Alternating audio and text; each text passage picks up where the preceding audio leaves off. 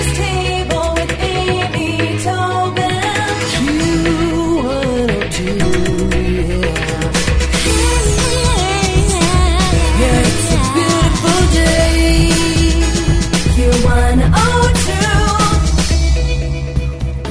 your grilling repertoire is limited to burgers and hot dogs, it might be time to reconsider your grill's true potential. Memphis chef Jennifer Chandler has assembled everything a grilling amateur could possibly need to achieve pitmaster caliber results any night of the week. And whether you're cooking with gas, charcoal, or cast iron, her book Simply Grilling will eliminate the uncertainty and have you manning the flames with confidence. And Jennifer's joining us today on Amy's Table. Welcome, Jennifer. I looked through your book and I'm already hungry.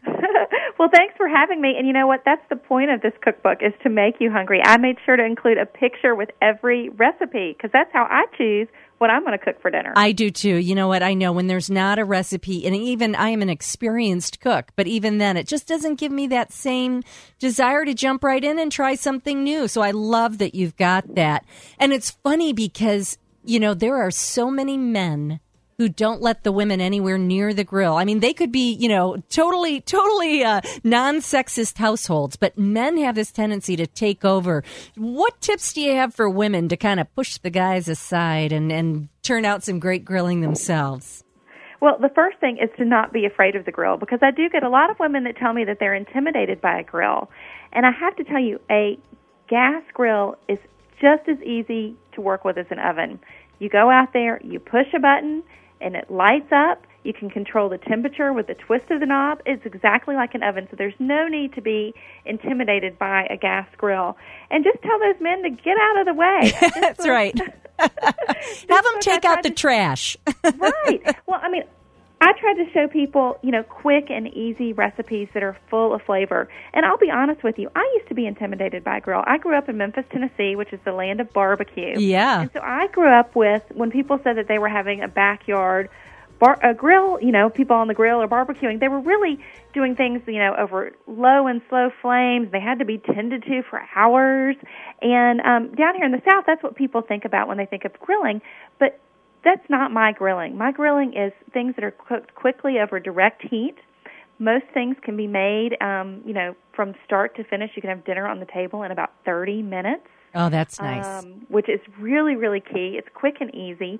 And those are the recipes that I wanted to share with people. Well, you know, it's funny because you made reference earlier about the grill being like an oven and that it heats up just like an oven. And yet, don't you think one of the biggest mistakes you see from people is that they A, don't preheat that grill slash oven, and B, they leave the lid open, which is like cooking with the oven door open?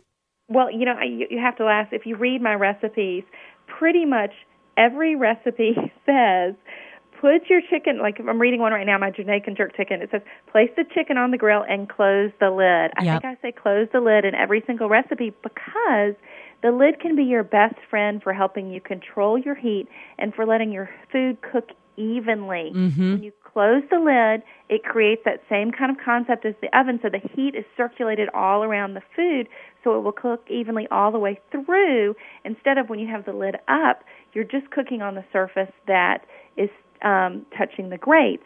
So you tend to have the tendency of overburning your food without the inside being cooked. So re- definitely remember to close the lid. It can be your best friend. And when you talked about preheating the grill, that is a must because that will keep your grill, your food from sticking to the grill. Yeah, which makes So- cleanup easier too. And that's half the joy of cooking outside on the grill, isn't it? You don't have all those pots and pans and mixing bowls. You know, it just seems to kind of go together easily. Well, oh, definitely. You've got five simple tips, which are really nice for mastering grilling meats. And of course, the first is to co- keep the grate hot and clean and oiled. But let's talk about turning the food on the grill. Right.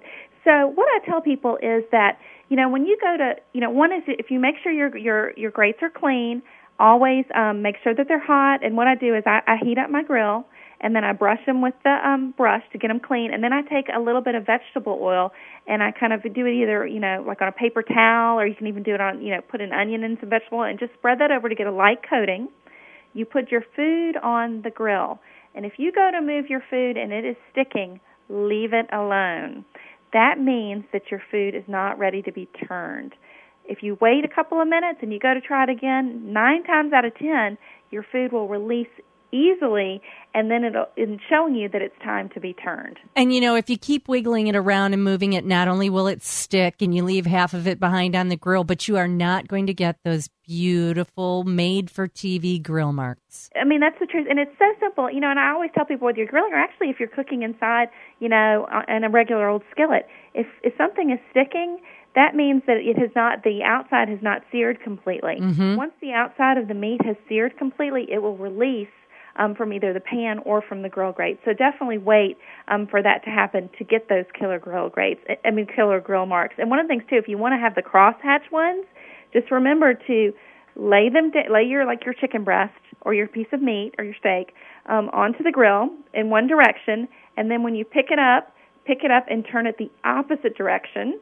Um, and place it down, and you'll get those beautiful crosshatch marks that you see in restaurants. And people will be like, "Oh my gosh, that's so gorgeous!" And you're like, "Oh, it's took hours. it was, the simplest thing to do. That's right. You know, Jennifer, I love that that you keep making the references to the indoor cooking in the kitchen and you know if something sticks in your pan on the stove it's not ready to turn and if it sticks on your grill. I think that helps take away some of the mystique of grilling. If you're just joining us we're speaking with jennifer chandler. She's the author of several cookbooks but we're talking about simply grilling 105 recipes for quick and casual grilling. And of course i don't understand why they put the fork in the barbecue tools unless it is for s'mores only I agree with you. I mean, and I think that's you know the way that they've included that has actually probably gotten a lot of cooks in trouble mm-hmm. um, because if you stab the um, fork into the meat, you're going to release all those juices, and that's one of those great things when we talked about getting that perfect sear on the meat. It's really, in, you know, what that does is it encloses the outside of the meat, and so it encloses all those wonderful juices um, inside of your either your chicken breast or your fish fillet or your steak. Um, and you don't want to lose all that goodness. So always use tongs when you're when you're split, you know, when you're turning your meat over. And to be honest with you, I love just the good old, you know, household metal kitchen tongs that are about, you know, they're about a foot wide. I mean, a foot long mm-hmm. because I find them easier to use instead of those, you know, those things that are like two feet long. I find kind of difficult to maneuver.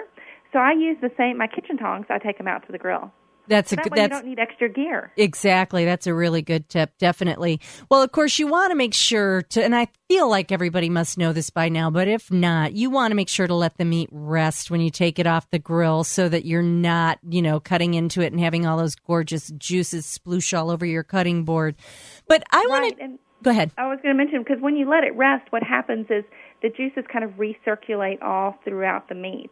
So it is very important to let something rest for about five minutes um, before you go to cut into it, especially if you have a, like a beautiful steak. Mm-hmm. Let it sit for a minute. And I also tell people err on the side of undercooking rather than overcooking.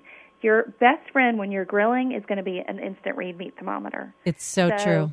Yes, so always err on. What I do is I generally take things off the grill about five degrees less than um my you know what I want to eat it at because when you take it off the grill it will continue let it sit for those 5 minutes it continues to cook and so it will go quickly. A medium rare steak will go from medium rare to medium in those five minutes, and then it'll be. That's how I like it as medium. So it'll be perfect for me at that time. Yeah, that's very important. And, and that instant read thermometer, it's so true, especially because some of the beef you spend an arm and a leg on, and you don't want to bring it in and have it a overdone or b way way underdone you know? And there's nothing worse than somebody saying hold on i'll go put it back on the grill. That somebody we won't any of us name names but somebody might well, occasionally I might do that. one thing worse is if it's overcooked because you can't put it back on the grill. You're right. You can't go backwards from an overcooked piece of meat. But at least you do have the option but it you know when you're hungry and ready to eat you're ready to eat. exactly. Well, you know, I love that the book also includes things like desserts. And I'm looking at this grilled figs with honey mascarpone and thinking, yum.